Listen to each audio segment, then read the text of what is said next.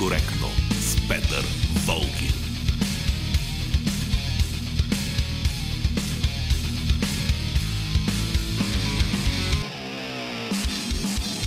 Здравейте, вие слушате политически некоректно. Георги Бангиев е звукорежисьор, Борислава Борисова е редактор на предаването и Велина Георгиева е нашата връзка с вас в социалните мрежи. Аз съм Петър Волгин. Политически некоректно.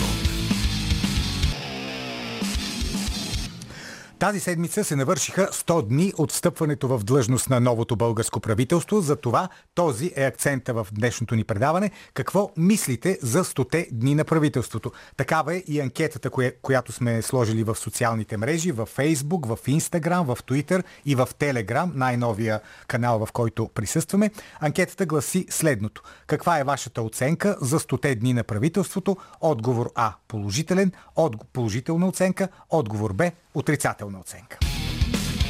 Политически некоректно. Аз в началото искам само с две думи да заостря вниманието ви върху една книга. Тя излезе току-що на нашия пазар. Аз я прочетох тези дни. Авторът е един френски писател и психолог Лоран Гонел, нарича се Пробуждането. Всъщност тази книга е вдъхновена от COVID-истерията, макар че сами автор казва, че не е така. Всъщност е точно така. COVID-истерията, свързана, спомняте си, съвсем доскоро беше с този страх, който беше насъден в обществото, с маски, вакцини, затваряния, всички ще умрем и така нататък. А, тази книга е ценна обаче не само заради това. Тя е ценна, защото говори за начина по който ни манипулират. За начина по който ни манипулират правителствата в сътрудничество много тясно с многонационалните компании.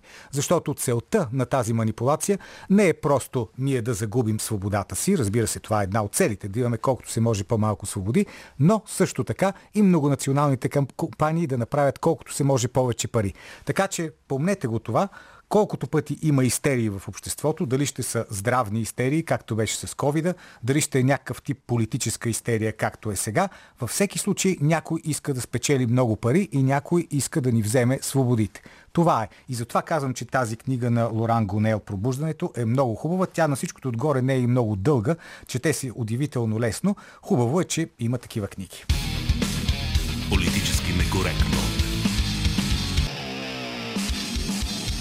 100 дни правителство, плюсове и минуси. Това е темата на политически некоректно днес. Гост в студиото е социолога Андрей Райчев. Добре дошли. Здравейте, добре заварил.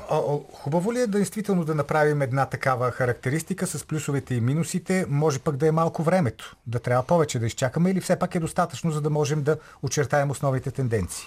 Не, не, не е достатъчно със сигурност, защото това правителство беше отговор на едни противоречия, които възникнаха в България последните две години и в крайна сметка се състави коалиция антигерб и антидепс. Тя взе властта и в този момент и се трапоса два проблема и се трапосаха, които фактически не са свързани с този происход, а са съвсем други. И двата проблеми, проблема не са отшумяли. Това са тенденции, които те първа ще видим какъв е резултата и от този резултат зависи и съдбата на тези хора, които сега са на власт. Едното е войната тази война е изключително сложно да се каже какво ще се превърне, как ще се превърне, ако искате може да поговорим. По-нататък ще поговорим със сигурност. И второто е а, хаоса с енергията. Да, казвам с хаоса с енергията, той е и свързан с войната, но той си отделно хаос. Виждате, например, страна като Германия, това не мислима работа. Те всичко планират за 10, 15, 20 години напред. Това е... Само си познайте техния футбол, нали? Треньора им, следващия национален треньор е заместник на сегашния и ще, ще, мога да кажа до 60-та година, кой ще е треньор на Германия. И тук и те изведнъж смениха. Радикално смениха. Върнаха атомните електроцентрали за една толкова зелена страна нечувано, взеха да произвеждат оръжие и така нататък да не говоря.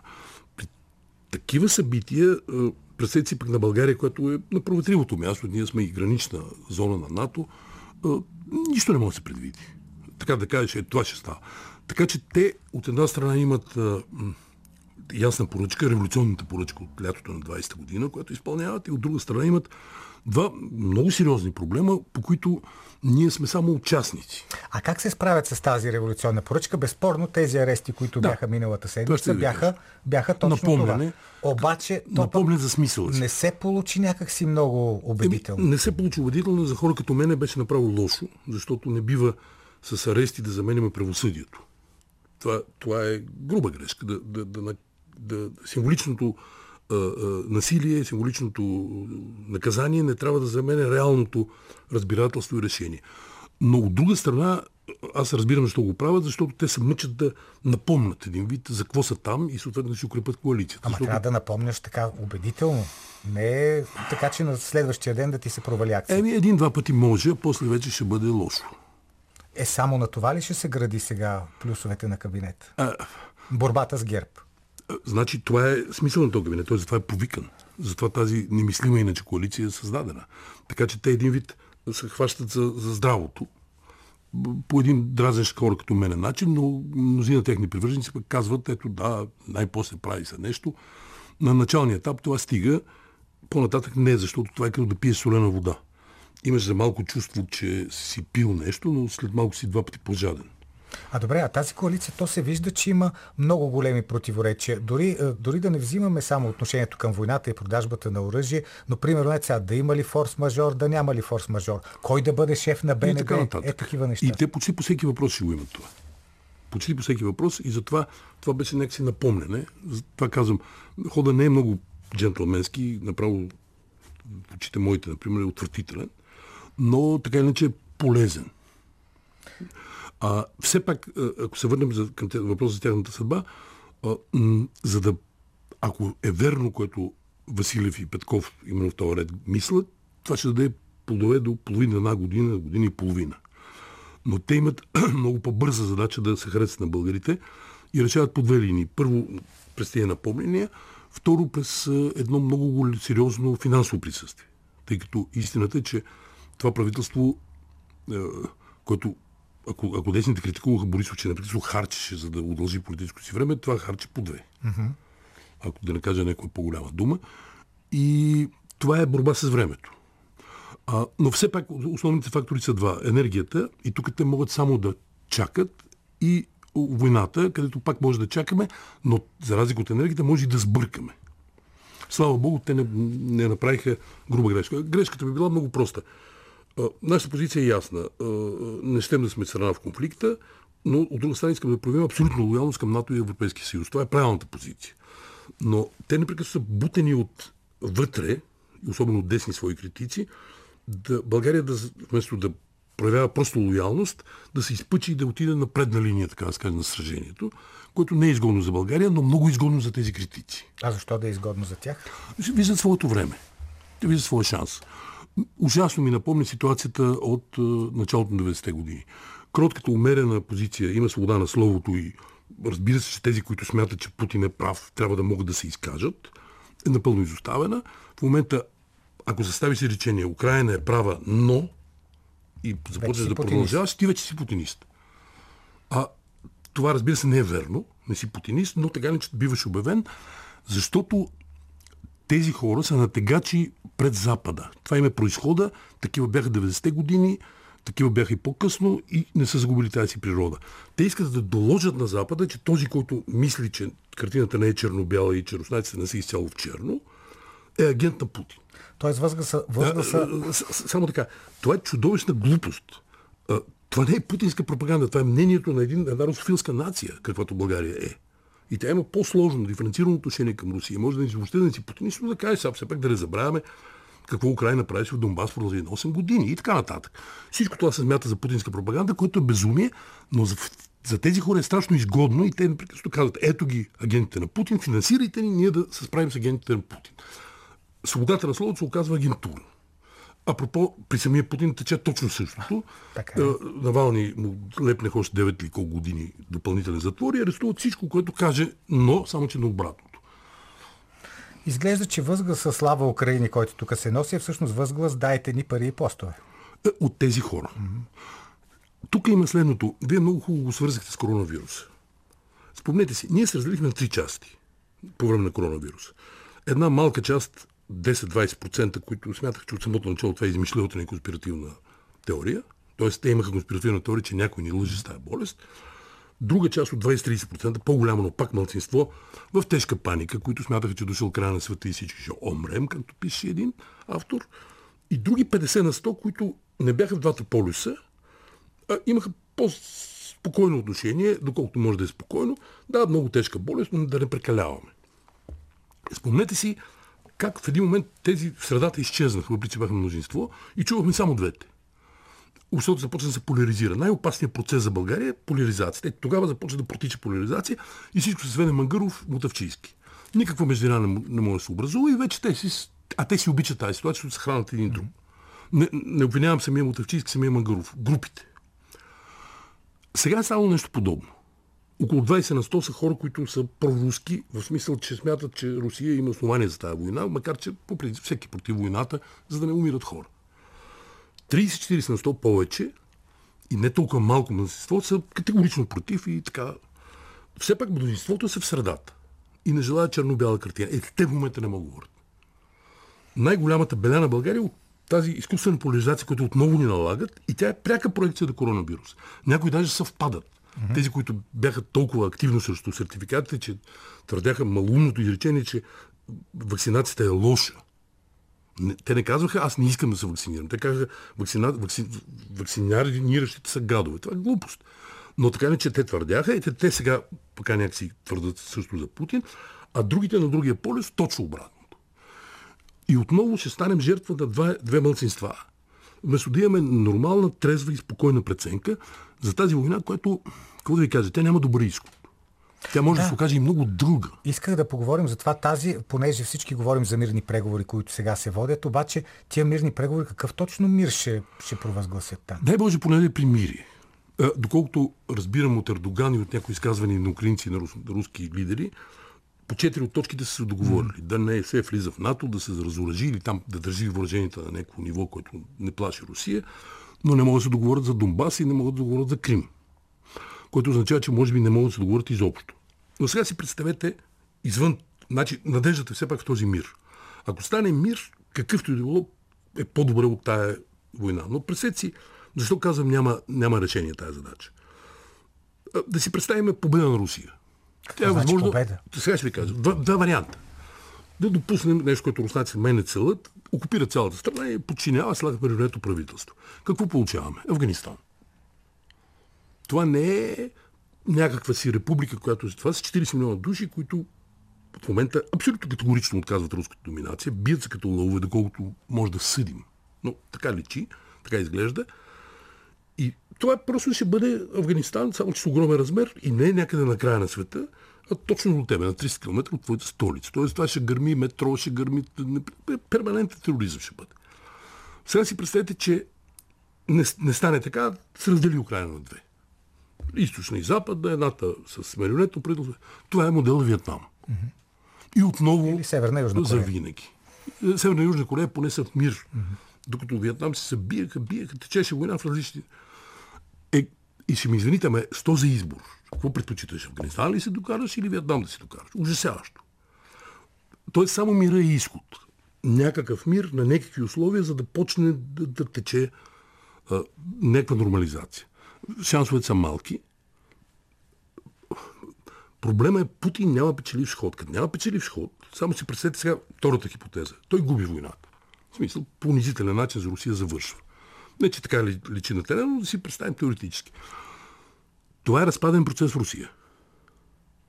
Ще започне разпад на Русия. Тоест, те не могат да си позволят да загубят. Разпада на Русия обаче, за разлика от разпада на Украина, е нещо много страшно. И не защото е, някой, е, не заради това, а заради следното обстоятелство. Това са 6000 ядрени заряда, които ще попаднат Господ знае в кого, на тия Господ знае колко части, които се обособят.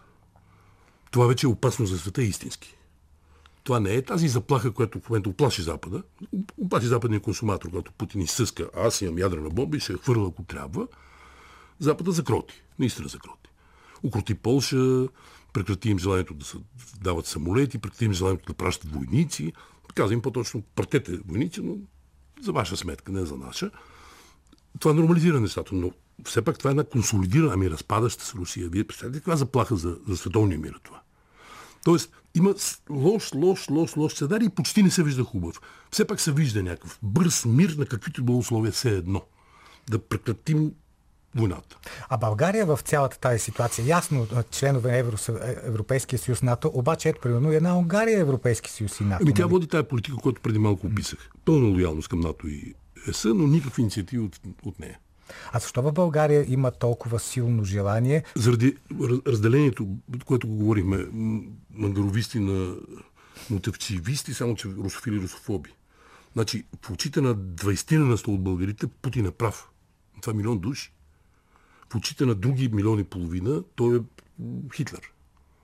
И това са милиони половина. И останалите, ние, защото аз се надявам повечето разумни хора да не стоят на една от двете позиции, не можем да си формулираме теза, която да звучи в обществото и да потисне полярните. Затова ви казах, голямата опасност за България е поляризацията. И тя ни се случи при ковида и сега може да ни се случи от русофили и русофоби, да не дава Господ. И тогава, бъдете абсолютно сигурни, политическите партии моментално се възползват от това и едни много неприятни партии ще оглават двете е, страни, ще се една друга, защото няма БСП без СДС и СДС без БСП. Няма Мангаров без а, Мотавчийски, няма Мотавчийски без Мангаров. Ети тия две започнат да се хранят, а тия в средата, мнозинството, това е класик, центъра ще пострада. А и страданието няма да бъде, че нещо, кой знае какво. Страданието ще бъде, че трябва да избираш. Mm-hmm. Ще трябва да избираш между две неща, от които не искаш да избираш. Затова е изключително важно това мнозинство, то е мълчаливо, защото много агресивно говорят. Това мълчаливо мнозинство да, да, да доминира, но не се вижда. Както не можа да доминира по време на COVID. Сведохме се до фашистски конспиративни теории и страхливци с маска. Това, това се сведе. Това бяха репликите. Всички междинни реплики се тълкуваха или в едната или другата посока и най-често те в средата изгаряха в Вълтовата дъга на биполярно. Биполярният модел е най-лошото нещо, което може да случи на България. Защо? Идват тежки времена. Може да се оказат много тежки. И военно, и економически в този момент единството на нацията е най-главното нещо, което трябва да, изглежда непостижимо, да се борим и изглежда непостижимо. Затова съм обезпокоен. А като гледаме изобщо как вървят нещата в глобален план, всичките тези санкции срещу Русия, това не е ли вече тотално отрязване на Русия от западния свят? Тоест, Русия вече няма да бъде част от западния свят. Тя самата тотално ще се преориентира на изток и ще падне действително една много голяма граница между Европа от една страна и Русия от друга, с всички проистичащи от това последици. Последици са ужасни. Те са ужасни и за нас, Запада, защото ние сме, слава Богу, елемент от Запада, и за самата Русия. Първо да, да обсъда второто, защото аз, аз съм от тези, които смятат, че Путин причини, разбира се, голяма беля на Украина, много голяма, много голяма беля на света, е на път да причини, но на своя народ причини най-много. Пушкин има едно изумително изречение за Петра Велики. Това е елемент стих. Без стихове звучи така. Заслугата на Петър е, че разсече, просече прозорец, прозорец към Европа. Ето Путин го закова с дъски. Същи този прозорец. Това е огромно столетно усилие на Русия да бъде европейска страна, каквато тя дълбоко се убеден е. Е, той го затвори и това прави просто елементарна и лесна жертва на Китай, Иран и на всичко останало. По много причини, които сега не искам да говоря. Обратно, за нас е лошо от стратегически план, по силата на факта, че а, двата полюса на следващия свят са видими с просто око. И те се казват Пекин, Вашингтон. Ето току-що ние връчихме на Пекин една шеста или колко са останали, една седма, е, осма от сушата, да. плюс, плюс нечуван ресурс. И това е ужасна грешка. И затова аз мятам, че Запада генерално сбърка въобще, друго че Путин е виновен за самия конфликт, но грешка е цялата тая дългосрочна политика към Русия, която просто повтори класически а, евро, евроамериканоцентристски фантазми, които за трети път дават горчив плод. Ще ги изреда. Първият горчив плод е арабската пролет. Те си навообразиха някакви демократични процеси с масова основа, в резултат арабските страни без Египет, които в последния момент спасиха, се поразпаднаха. И Сирия, и Ирак, и Либия. А в Египет не се разпадна само, защото бързо сложиха обратно генерал. Прекратиха либерали, либералната Която доведе до иллюзии. Нека стабилизация да. доведе. Втората грешка е Афганистан. Още на 20 годишно усилие за демократизация на място, където теоретически не може да има този универсален, в техните очи, в кавички, универсален либерален модел. И третото имаме пълен провал на 30 годишна политика към Украина, Беларус и Русия. Опитай така да кажеш, дай сега и каквото знаем от Полша или от България. Но не е така. Тоест това е провал и защо е провал? Защото ние фактически Запада като такъв създаде първо враг, второ това е дреболия, сравнение с факта, че го премести към Китай. И това е страшно, страшно груба грешка. Съвсем не казвам, че Запад е виновен за тази конкретна ситуация, която възникна. Напротив, нали, Путин с тази война причини страшни страдания, освен на хората, които преко са застрахени, освен на Украина като такава, и на себе си, но и направи до някъде и услуга. Украинският народ доказа, че, че, че народ е един народ по принцип непобедим. Ние сме го виждали в най-различни варианти. Виждали сме го в Виетнам, виждали сме го в Афганистан, виждали сме го в Босна, където... Виждали сме го и в България, само че много отдавна. Сръбско-българската война е това. Когато големите сили казват на сърбите, я ги пребите тия маляци, но възникнали, влиза организирана войска с генерали, с опит, с всичко, добре въоръжена и, и някакви капитани и селени, каквито сме ние тогава, максимум е капитан, и попиляват от бой. В Украина обаче от... е друго, защото, подобно е. защото там има милиони руснаци. Тоест там подялбата на държавата би изглеждала някак си обяснима. А, Петре, аз не виждам петата колона. Там със сигурност е пълно с хора, които се опитват да кажат дай да поделим държавата или дай да направим Украина друж, приятелска на Русия и така. Но не се виждат. Защо не се виждат? Защо този елит не? Защото той е абсолютно... Не, мо, не, няма на кой да говори. Те се крият. Те се крият и чакат някакви да, да, да вземат Киев. Примерно да го сложат там в президентството, да седи или там в министерството. Но, но това не става така. Наполеон е казал, на щика може да правиш различни да, не, може щика, да не може да седиш на щика.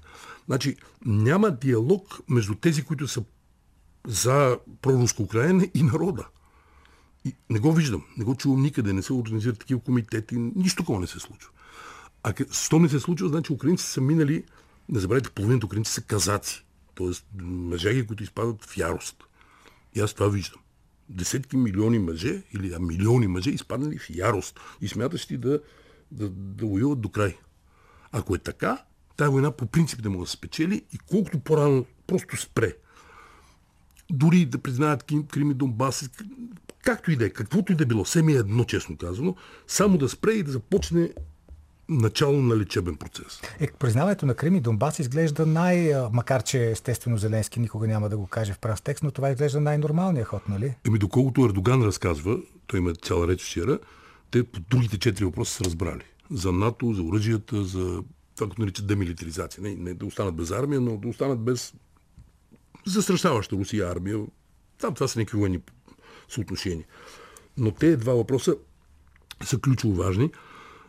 Много си е трудно на Украина да признае Донбас и Крим. От друга страна, Зеленски говори за референдум, който би легитимирал такова нещо, дали украинския народ е условие ще гласува за това нещо и защо, как да ви кажа. Трудно. Много а е ние трудно. как ще живеем без руския газ, обаче? Ми ще трябва да се научим. Ще трябва да се научим.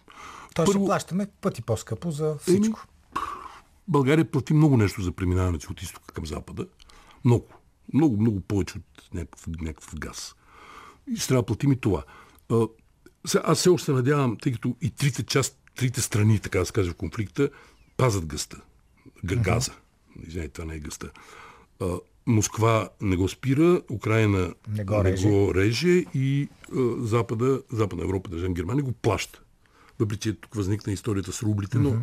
така че и трите пазат тази връзка, което означава, че все пак някакъв мир им се межделее на, на хоризонта. Но ако и това спре, ще спре. Какво да правим? От друга страна, доколкото чувам от специалисти, има тръба през Турция към републиките там, бившите съветски републики, Азербайджан, Туркмения, може би, не знам, Иран. Така не, че някакъв газ има по Балканите тече. Та може да не се окажем съвсем без газ, но ще поскъпва това, ще поскъпва категорично, няма съмнение. Е, те разбира се, американците с радост ще ни доставят втечнен газ. Въпросът е на каква цена?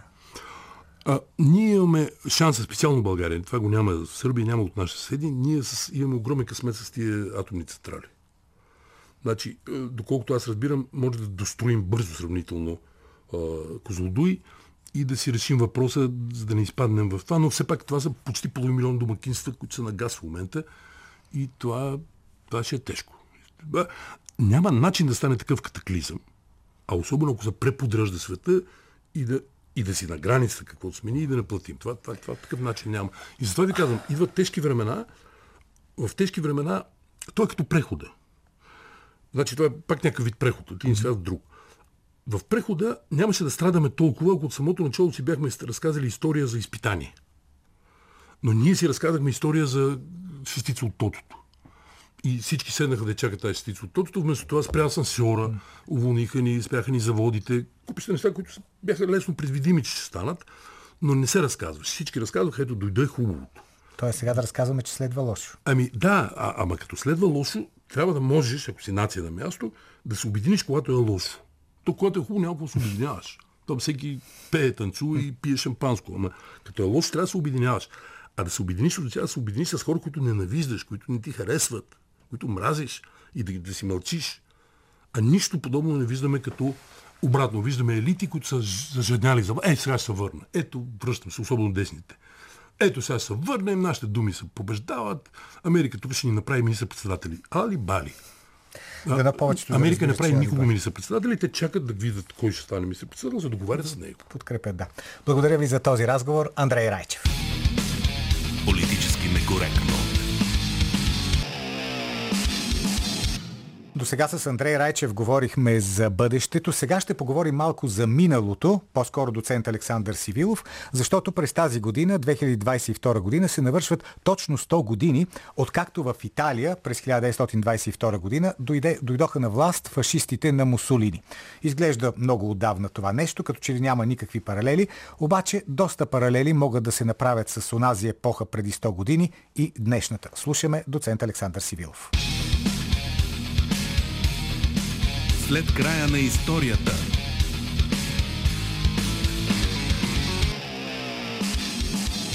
На 2 март в Европейския съюз, Великобритания, малко по-късно и САЩ бяха забранени телевизията и сайта на Russia Today, както и свързаната с тях медийна компания Спутник.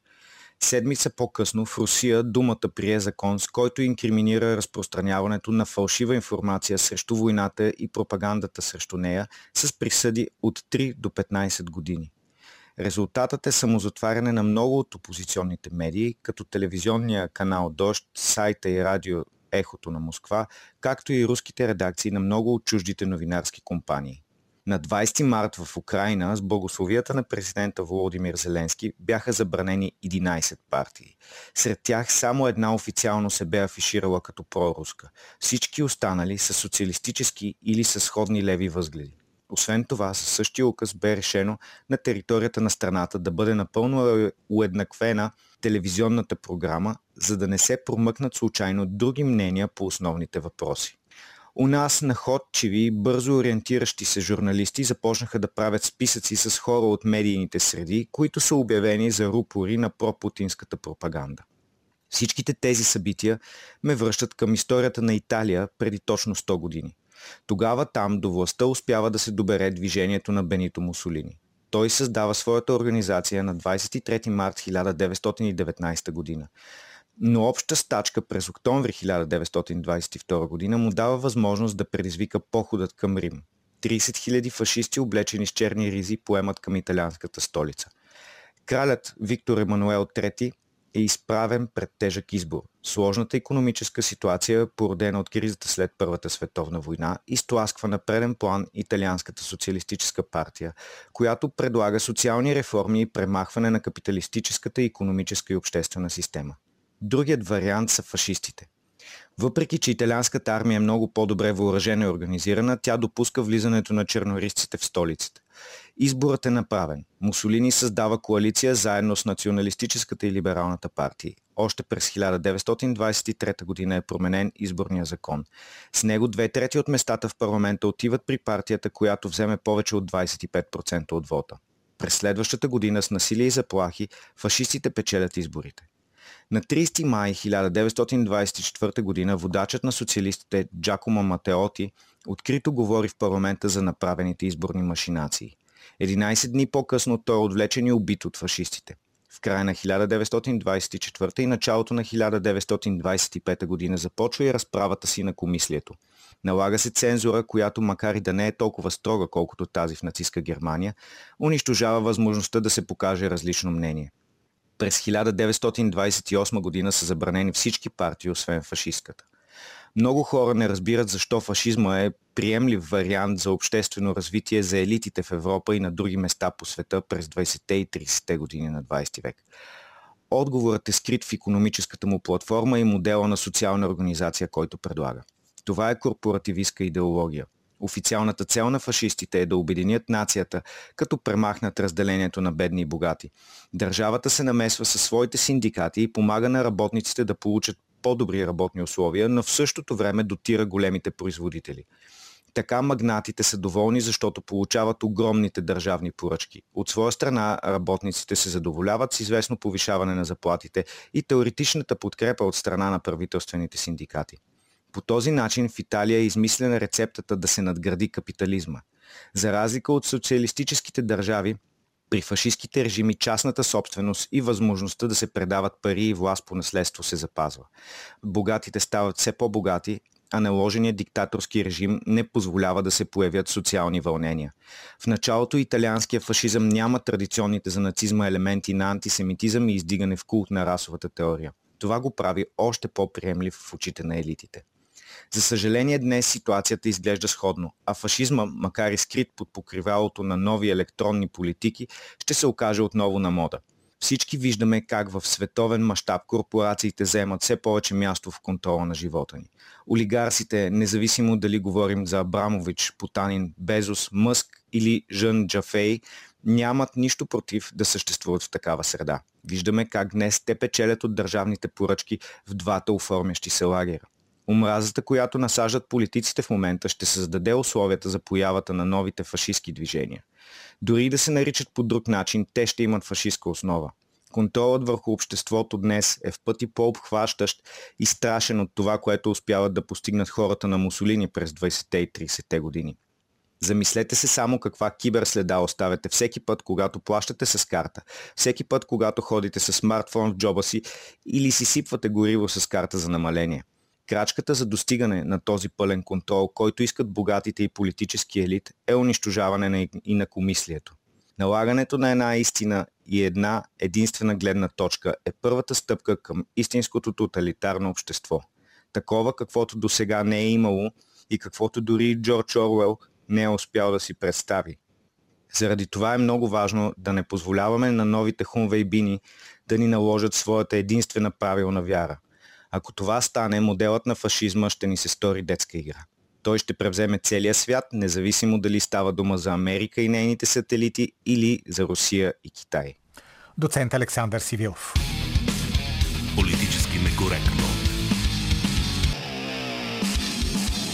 След малко започва нашия директор разговор с вас на нашите телефони 0889 202 207, 029631565 и 029336743. Сега аз ще ви прочета малко мнения от нашия телеграм канал. Започвам с него, защото това е най-новата социална мрежа, в която ние присъстваме. Въпросът е как оценявате работата на правителството за тези 100 дни, откакто е на власт това правителство. Илия Въчев пише, отрицателно само по една причина – масовото обедняване. Дошло от ГЕРБ, не спря, а се засили. Не само поради външни и вътрешни фактори, а и поради липсата на действие от страна на правителството, което се занимава с всичко друго, само не и с най-належащите за хората проблеми. Светла Таскова положително го оценявам, но имам предвид Рашков, Нинова, Гьоков, Иван Иванов и Христо Проданов. Иначе имаме силен американски диктат. Кирил Петков е много неадекватен и антинароден. Константин, управлението на новото правителство не е перфектно, но при поставените навсякъде минни полета от ДПС и ГЕРБ няма и как да бъде. Да не забравяме, че все още по агенцийки, дирекцийки и прочие са хората на ГЕРБ и ДПС, които се занимават само и единствено с саботажи. Радомира Иванова, предпочитам тях пред ГЕРБ, затова не пиша негативно, но те вече дадоха максимума, на който са способни и е време да си ходят. Мария Марчева, по-скоро негативно, действат хаотично, не знаем зад колисните им цели, водят ясно изразена прозападна политика и оставят на заден план българските национални интереси. Те са пионка в голямата игра. Мехмет пише 100% подкрепа за правителството, грешки има, но посоката е правилна. И Анелия Василева, това марионетно правителство е опасно за държавата. Политически некоректно. 0889-202-207, 029631565, телефоните на политически некоректно. Първо поглеждаме към Фейсбук, нашата страница там, Белгинч Мехмет, 100% подкрепа за правителството, то се люшка, греши, но се крепи, то не губи целта от очите си, а именно промяната да се случи на всяка цена, макар и бавно. Посоката е правилна и то това е, което се брои и Гергана Георгиева. Това правителство е тотален провал, неадекватни изказвания и поведение на Петков и Василев, демонстративна надменност към българските граждани от Лорер, явна намеса на депутатите от Дай България в решенията на правителството, очевадни неразбирателства вътре в коалицията, абсолютна демонстрация на подчинение на Съединените щати. Добър ден! Добър ден! Заповядайте. Вашата не оценка. Натрапи, не знам кой ги натрапи на радио с тези момчета, Асен Василев и и, и Кирил Петков, но е явно кой. Нали? Не знам защо ги прие той. Аз той, той нямам обяснение. Народа гласува за него, но нямаше предвид точно това. За Радев имам предвид. Гласуваха и за тези, защото народът... Е, гласуваха за тях, да, спечелиха изборите. Народът се... Еми, прост народ, господин Волгин, с извинение, е, лош материал. Не, повторя... не съм съгласен е, с тази констатация. Е, вие, вие не сте съгласен, но не можете да гласуваш за сега. Както гласуваха и за Зеленски. Ами както и гласуваха за Рейган. И той не познава живота Рейган. Зеленски какво познава? Това са ние актьори, които цял живот са на сцената е господин Волгин. Ма то политиката, е? нали, знаете, е спектакъл, затова актьорите толкова Абе, добре се пласират нея. Лошо прави, нали, лошо, нали, правителството е нула, нула. Глус сме да говоря, так не искам да говоря. Какво става в Украина, господин Волгин? Кажете. Преди малко чух господин, който говореше, знам кой е, нали, и вие го знаете много добре, познавам да. го, не го коментирам. Така украинците се бият така и така. Те са казачите такива. Какви украинци ли, господин Рейчев? Е, пардон. Е, Какви украинци? Е, украинци са. Украина няма такава държава. Кога е създадена, господин Е, има, има, има. Поляците, които са най-обективни в историята спрямо Русия, полската история пише така. Северните славяни се намират на изток от Висла, на север от Днестър, до Северна Двина. Древните рюриковци, легендарните, които са създали руската държава, са, са, е създали между Смоленски, Чернигов, Киев, там, Мински и така нататък. И са направили след това стари, е, столицата Киев. И се направи Киевската Рус. Украина е края на Украина, на края на Русия. Може да не е имало преди такава държава, но сега има. Има, да, сега има, направиха както и да е. Ами, какво каза заместник главния секретар на щатите? Унази дама. Ние сме вложили 7 милиарда тук и няма да оставим нещата така. Правиха оранжева революция. Направиха преврат. Така е, вложенията ами... трябва да се същитават. Благодаря ви за обаждането.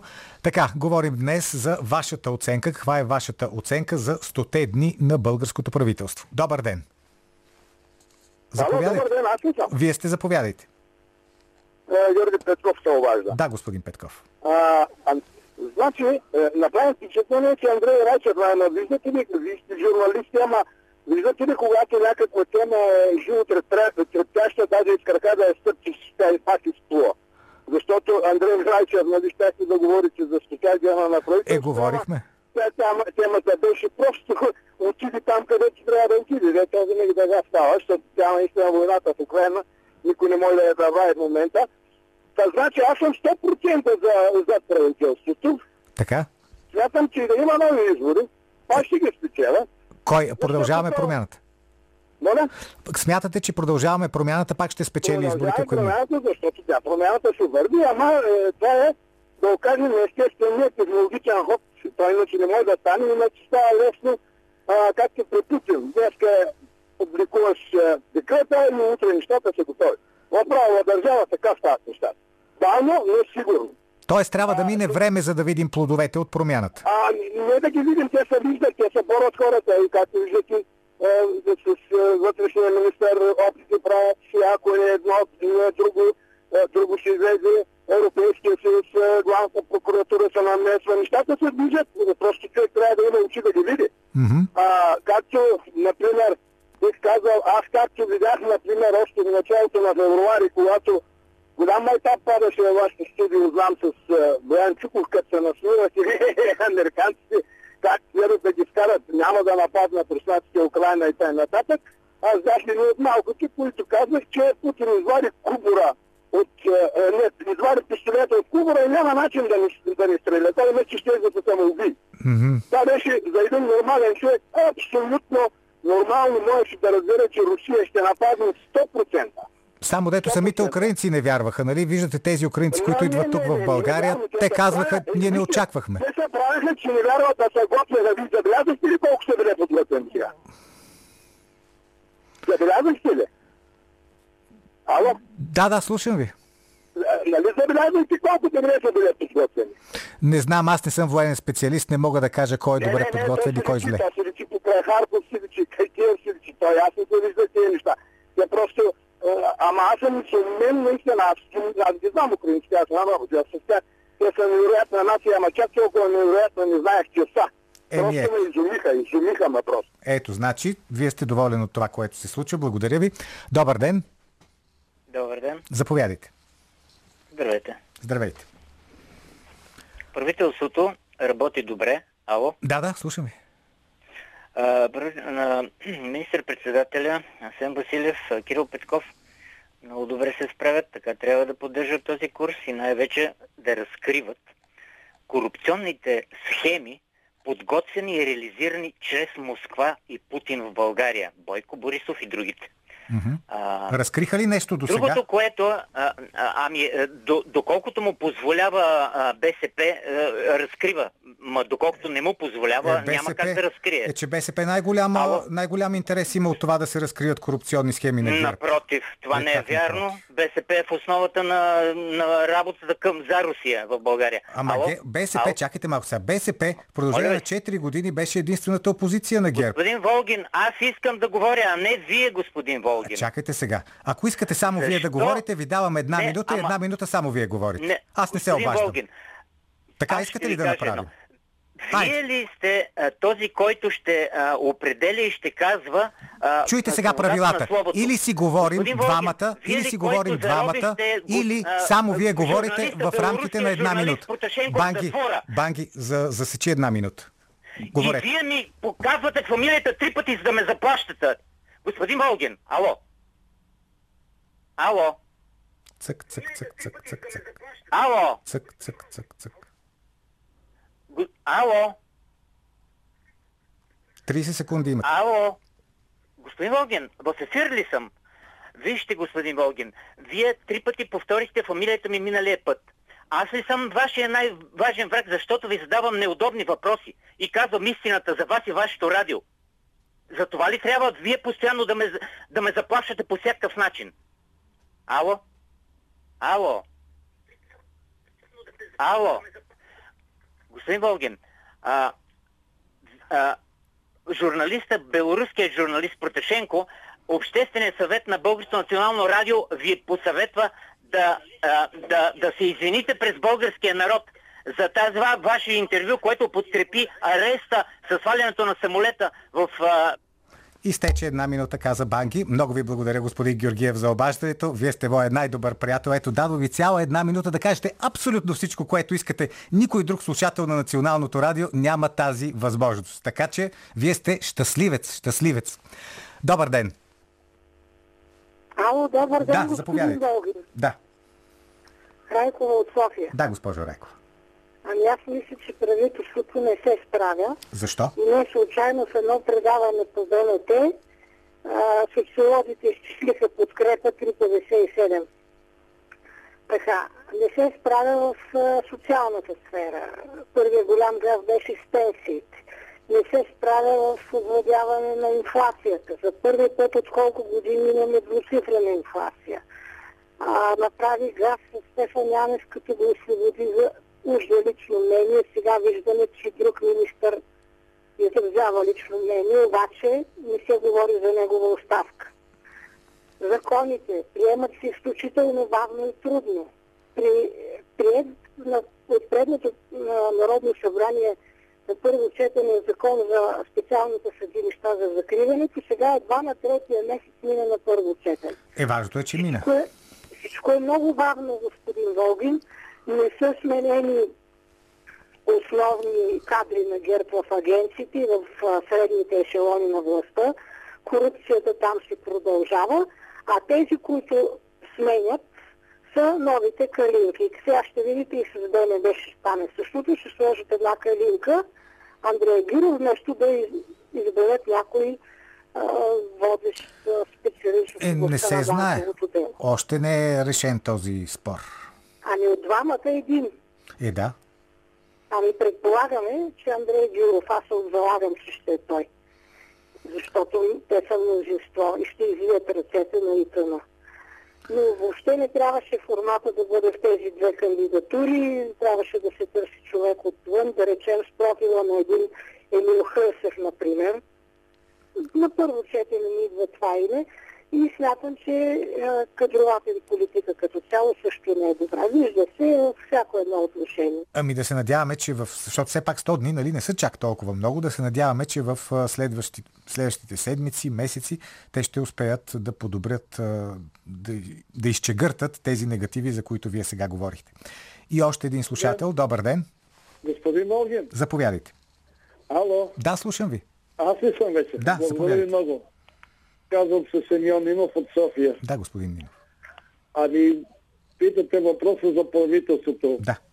Хиляди пъти съм пред, за него, защото като ги чувам как нахалстват догаря Костов и догаря Борисов от ГЕРБ, като се сета какво правеха те мошеници и със всичкото си безочи искат пак да дойдат на власт. Пази Боже това да стане. А, а второ, по отношение за Украина. Mm-hmm. Аз не мога да разбера, това е както СДС и ГЕРБ, така и безочието на Америка. С какви очи те критикуват, наказват, когато те са държавата, която преди години избиха стотици хиляди в Виетнам, Афганистан, Ирак, когато самият ти си родина убиец, да критикува другите, това безочие просто не го разбирам но аз се очудвам и на наши политици, които като последните глупаци повтарят едно и също като папагари. И исках само да ви запитам нещо, един елементарен да. въпрос. Ало? Да, да, слушам ви. И помняте, някога аз ви бех питал, ще ви черпо иска, ако ми кажете, дали в а, ръководството на ГЕРБ има поне един да не е биш партия началник. И ти казахте, че няма да може да пиете уиски. Отговорът е ясен. Исках един по-елементарен въпрос. Как така порано в мръсния комунизъм и така наречена руска окупация имахме безплатно здравеопазване. Аз съм на 77 години. Сега като ми заполи нещо, първо пипам чоба и тогава е, пия в болницата. Да. В къщи парното са ми случили трите радиатори. Някога ходехме на почивка, господин Божин, всяка година между 14 и 17 ден. Нямаше безработица, може да сме вземали по-малко пари, но те стигаха за всичко. И не мога да разбера с какво е по-добрата американския социализъм. Извинявайте, Обяснете ми, аз съм по-прост човек, може да би да А, не, не, не. Тук няма прости и сложни хора. Тук всеки има своята гледна точка към това, което се случва и за това ние даваме възможност на хората да изразят своите гледна точка. Едните ще кажат, че преди 89-та година се е живял по-добре, други ще кажат, че напротив, сега се живее по-добре и то това е всъщност плурализма. Да имаш възможност да чуеш най-различни мнения, най-различни гледни точки, а не някой да ти налага само една позиция и да не можеш да мръднеш от единствено правилната позиция. Това е в край крайна сметка смисъла на демокрацията. Политически некоректно. така различността действително не е на почет в днешно време. Между другото, това е една основните теми в книгата, която ви представих в началото на предаването, книгата Пробуждането на Лоран Гонел. Сега искам да ви прочита само един кратък отказ от нея. Тази книга посветена на манипулацията, които правят властниците в сътрудничество с многонационалните корпорации. И резултатът от тази манипулация, както пише Лоран Гонел, е отказът от демокрацията. Това е резултантата, която се налага постепенно, тихо и коварно. Демокрацията ще се изпари, ще се разсее, ще се разтвори, заменена от правилата на световния пазар, диктувани от едрия бизнес. Това е причината, поради която, както всеки може да забележи, различните политически партии имат една и съща програма с някои съвсем дребни разминавания. Вече не виждаме разлика между управляващите и опозицията. Редуването на партиите във властта вече не служи за нищо. Демокрацията се подчинява на правилата на глобализацията, пише Лоран Гонел в книгата Пробуждането. Политически некоректно. В следващите минути ще поговорим за Турция. По-скоро Калина Андролова ще говори за Турция. Защо? Защото тази държава има много важна роля днес в опита да бъде постигнат мир между Украина и Русия. Турция, която е, разбира се, страна член на НАТО с изключително мощна армия, която обаче винаги е успявала да отстои своята независимост и за това има и такава тежест на международната сцена.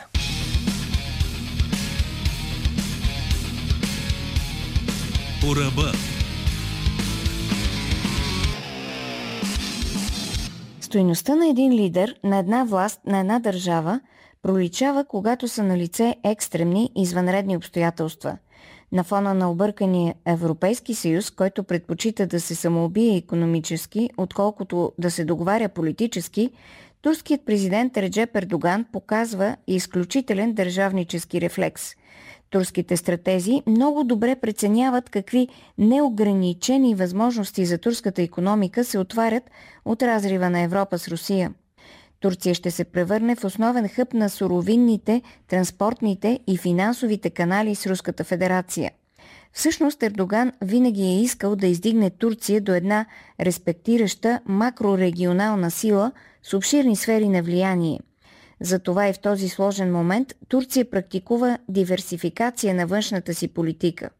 Държи се балансирано между връждуващите играчи. Турският президент официално осъжда войната в Украина. В същото време министърът на вътрешните работи Сюлейман Сойлу даде остро интервю за вестник Сабах, където откровенно казва «Глобализацията свърши. Турция не се предаде на глобализацията – ако бяхме се предали, щяхме да сме по-зле от Украина. Турският вътрешен министр допълва, че всички държави трябва да се обединят около модела на Ердоган. Според него, след края на студената война, държавите в света са се движили към децентрализация, но сега нещата са се обърнали. Глобализмът няма какво повече да даде на света, казва Сойлу. Всички виждаме фалита на ООН, НАТО и глобалните организации по света – те нямат стойност. Смятам, че Европа като общност няма смисъл, защото тази Европа се управлява от правилата на Сорос. Този, който иска да бъде освободен Осман Кавала, е именно убиецът на деца в Сирия и Украина. Шокиращо искрени думи от вътрешния министр на държава, която има втората по големина армия в НАТО. Ще припомня, че турските власти обвиняват бизнесмена Осман Кавала – че е финансирал протести срещу Ердоган по образеца на цветните революции и по заявка на западния вектор, по-конкретно на Демократическата партия в САЩ. Вътрешният министр на Турция директно говори за мрежовите клетки на Сорос, които са инструмент за оперативно влияние във вътрешните работи на чужди държави и ясно заявява, че Украина е жертва на глобалистката доктрина – според вътрешния министр на Турция, успехът на Ердоган и неговата партия се дължи именно на съпротивата срещу неолибералния фундаментализъм, който руши света. Всъщност Ердоган не може да си позволи да изкаже толкова ясно истината. Затова е предоставил възможността на вътрешния си министр. Сюлейман Сойлу озвучава именно мнението на обитателя на Белия дворец в Анкара – Реджеп Ердоган – Турция заявява, че ще решава собствените си национални задачи, че ще е пластична и само когато прецени, ще подкрепя западния вектор. Нарастването на Турция е възможно само ако се движи в един двоен коловоз, в който вече виждаме, че Ердоган много умело оперира.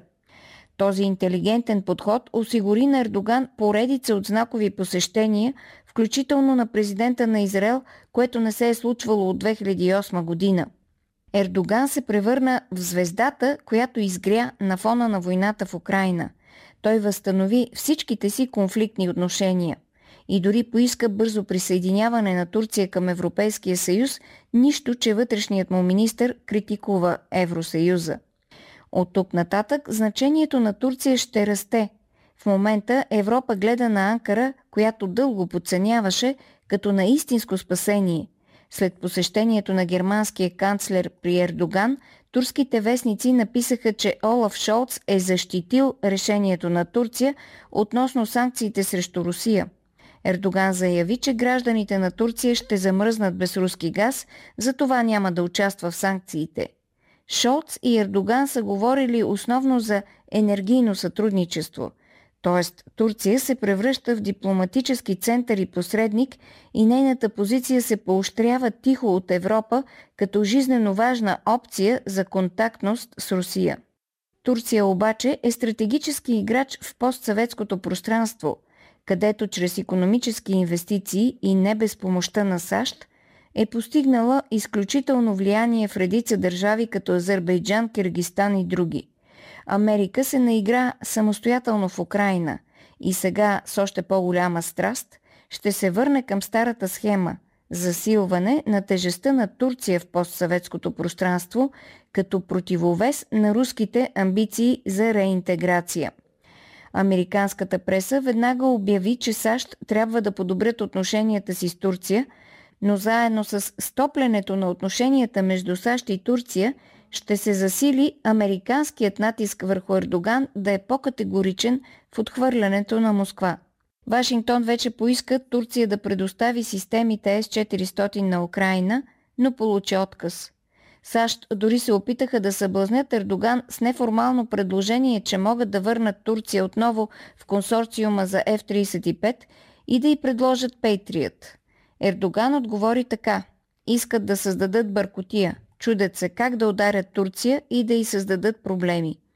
На срещата на НАТО Ердоган заяви, че Турция ще изпълни своята роля като член на НАТО, но че оръжейното ембарго на САЩ към страната му създава непоследователност. Турция се насочва към европейските си партньори Франция и Италия, с които още от 2017 година има идея за съвместно производство на система за противовъздушна отбрана – която може да се интегрира в НАТО. Интересно е да се наблюдава, ще издържи ли Ердоган на опитите да бъде върната Турция в сферата на безусловно влияние на САЩ, след като преживя вече няколко цветни революции, организиран пуч и информационна война. Коментар на Калина Андролова. Политически некоректно. Ивелина Георгиева е готова с резултатите от нашата днешна анкета. Попитахме ви каква е вашата оценка за 100 дни на българското правителство. Отговор А положително, отговор Б отрицателно. Много интересни са резултатите, защото са различни. Ето сега, във Фейсбук негативна оценка на правителството са поставили 62% от гласувалите. В Телеграм цели 92% смятат, че правителството не се е справило през първите 100 дни. Обаче в другите социални мрежи, в които сложихме анкетата, имаме различни резултати. В Инстаграм 58% са на мнение, че правителството на Кирил Петков се справя с задълженията си. В Твитър също оценката е положителна. 55% смятат, че правителството си върши добре работата. Политически некоректно. Знаете, че много често важните събития, които се случват и по света, и у нас, биват коментирани от така наречените говорещи глави и те са много популярни, пишат статии, изказват се по телевизията, по радиото, по вестниците. Въпросът е доколко на тези хора може да се вярва. Имам предвид не само тук в България, изобщо в света, защото както в България, така и в света има едни хора, които постоянно обясняват, те се приемат за много умни, много знаещи, много разбиращи, страхотни предсказатели. Един от тези предсказатели, например, е прословутия Франсис Фукуяма с неговия край на историята, която той провъзгласи в края на 80-те, началото на 90-те години. Обаче историята не свърши. Така се провалиха и много подобни предсказания на либерални интелектуалци, но въпреки провала на техните прогнози, те продължават да бъдат широко слушани и цитирани и всичко останало. Защо се стига до този парадокс? Отговора на Владислав Апостолов. Културни войни.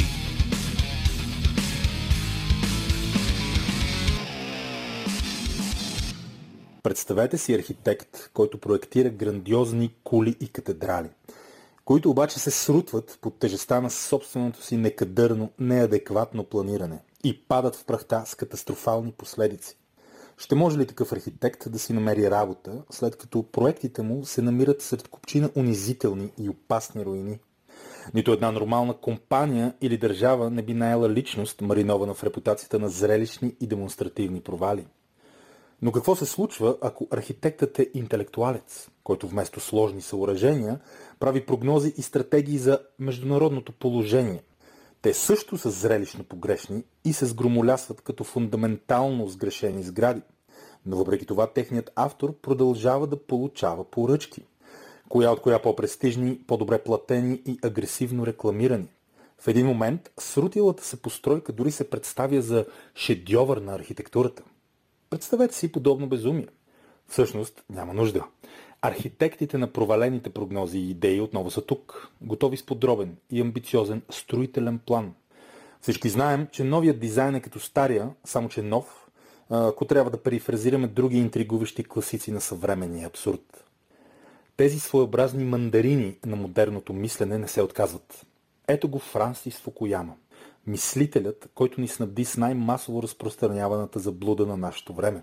Авторитетът на системата, интелектуалецът на режима, политическият гуру на либералната екосистема, не е сменил професията и попрището, не се занимава с търговия на плодове или поправка на обувки.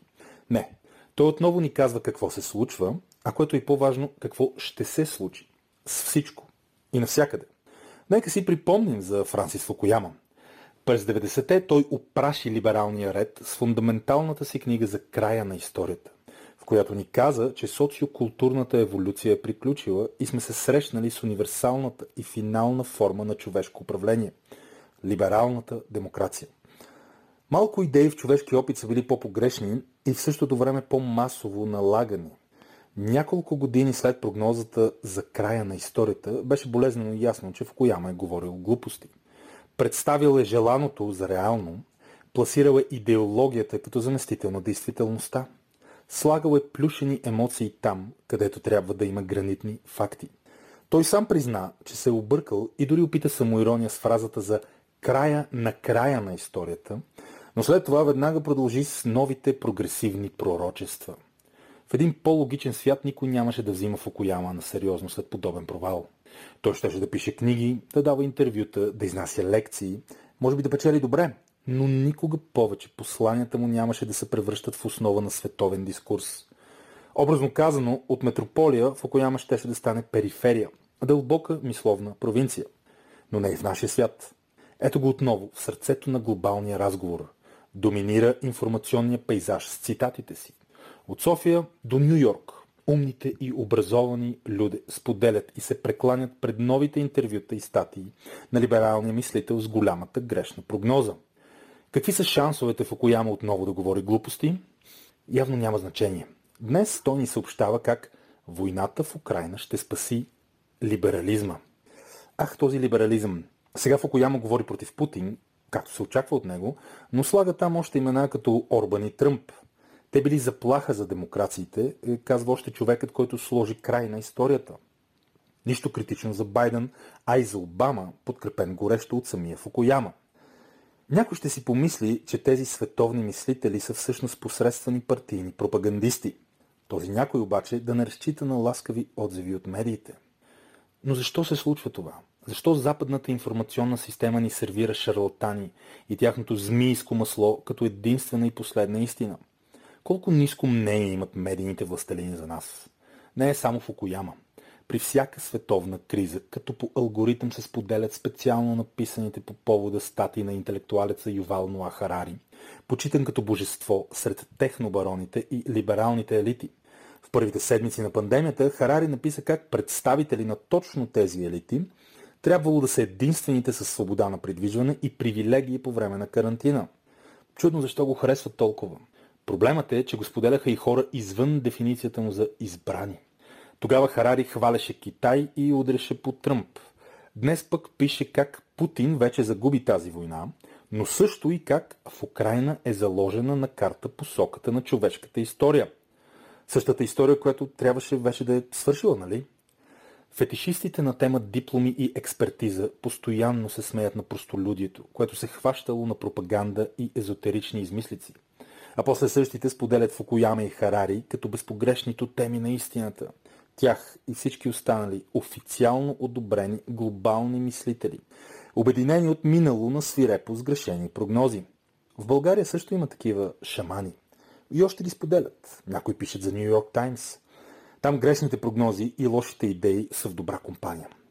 Економистът Томас Соуел има страхотна книга за вулгарната гордост на интелектуалците, които никога не носят отговорност за провала на идеите си. След години това, което Фукуяма и компания пишат днес, е, вероятно ще изглежда нелепо.